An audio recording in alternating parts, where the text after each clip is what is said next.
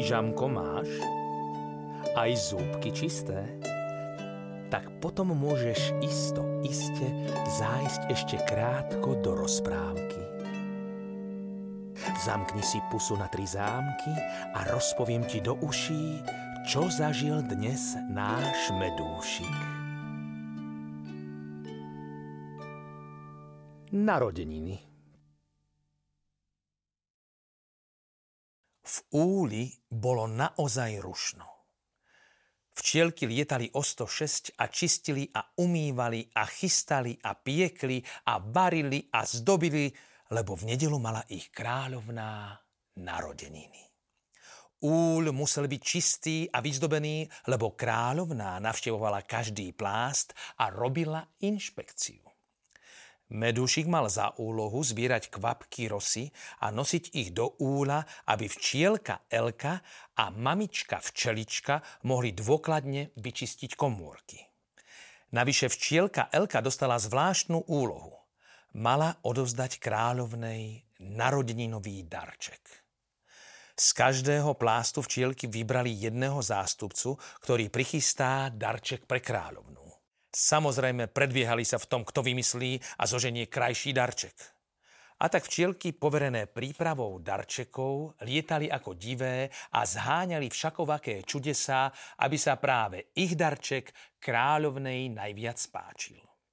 Včielka Etelka kúpila od vrany Anny lesklý kamienok a celé dni ho usilovne leštila, aby kráľovnej mohol slúžiť ako zrkadlo. Včielka Evička kúpila od motýla Vila vzácný parfum vyrobený z cudzokrajných kvetov. No a včielka Adelka vzala celé vrece medu a v mravenisku ho vymenila za blahoprajný telegram mravčej kráľovnej k narodeninám včelej kráľovnej. A vlastne všetky včielky kupovali svoje výnimočné darčeky za med, veď v úli jeho habadej a troška nikomu nebude chýbať. Ale vráťme sa naspäť k medúšikovej kamarátke včielke Elke. Ako sme už povedali, nezháňala žiaden darček, ale spolu s mamičkou včeličkou umývala, čistila a upratovala. Keď sa jej ostatné včielky pýtali na darček, vždy len povedala, nechajte sa prekvapiť, ja vola čo vymyslím. Večer pred kráľovninými narodeninami sa včielky uložili na nočný odpočinok. Iba Elka sedela vo dverách svojej izby a premýšľala. Medúšik sa pri nej zastavil a spýtal sa jej, Elka, aký darček si vymyslela pre kráľovnu? A Elka sa vtedy rozplakala. Ja sa, Medúšik, tak veľmi hambím, lebo som toľko upratovala. Žiaden darček pre kráľovnu som nezohnala. Rozmýšľala som nad mnohými vecami, ale nič sa mi nezdalo pre jej veličenstvo dosť dobré.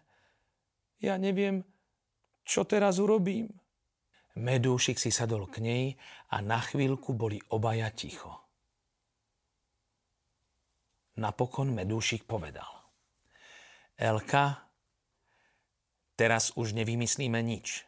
Keď príde kráľovná, povedz jej pravdu. Tým nič nepokazíš. Kráľovná je múdra, ona to pochopí.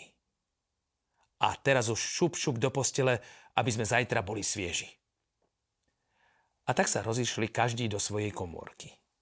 Na druhý deň bola slávnosť.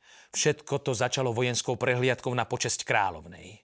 Včelí vojaci pochodovali v oddieloch a zdravili svoju panovníčku a spievali a vojenský orchester hral do pochodu. Potom bol slávnostný obed so všetkými medovými špecialitami od výmyslu sveta. A nakoniec kráľovná vykonala prehliadku jednotlivých plástov. Všetci ju sprevádzali a dávali jej darčeky. Napokon prišla kráľovná aj k ním. Všetko si dôkladne prezrela a pochválila ich, že majú najčistejšie komórky a najlepšie sklady s medíkom. Potom vystúpila Elka a povedala. Vaše veličenstvo, my sme toľko upratovali, že ja som nezohnala pre vás žiaden darček.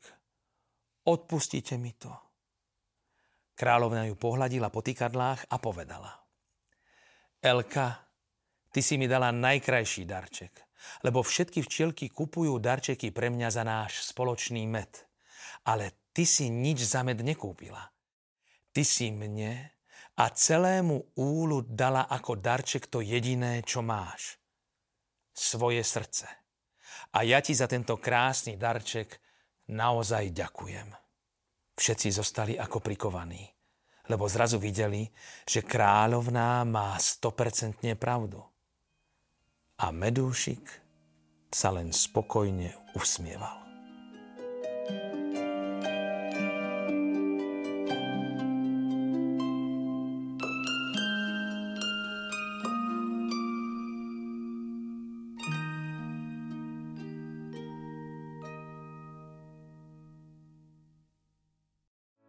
Vypočujte si aj ďalšie zaujímavé podcasty. TV Lux nájdete na deviatich samostatných kanáloch, kde na vás čakajú relácie s pápežom Františkom, kázne, modlitby, prednášky, biblické podcasty, rozhovory, inšpiratívne epizódy na pár minút, svedectvá či podcasty určené pre deti.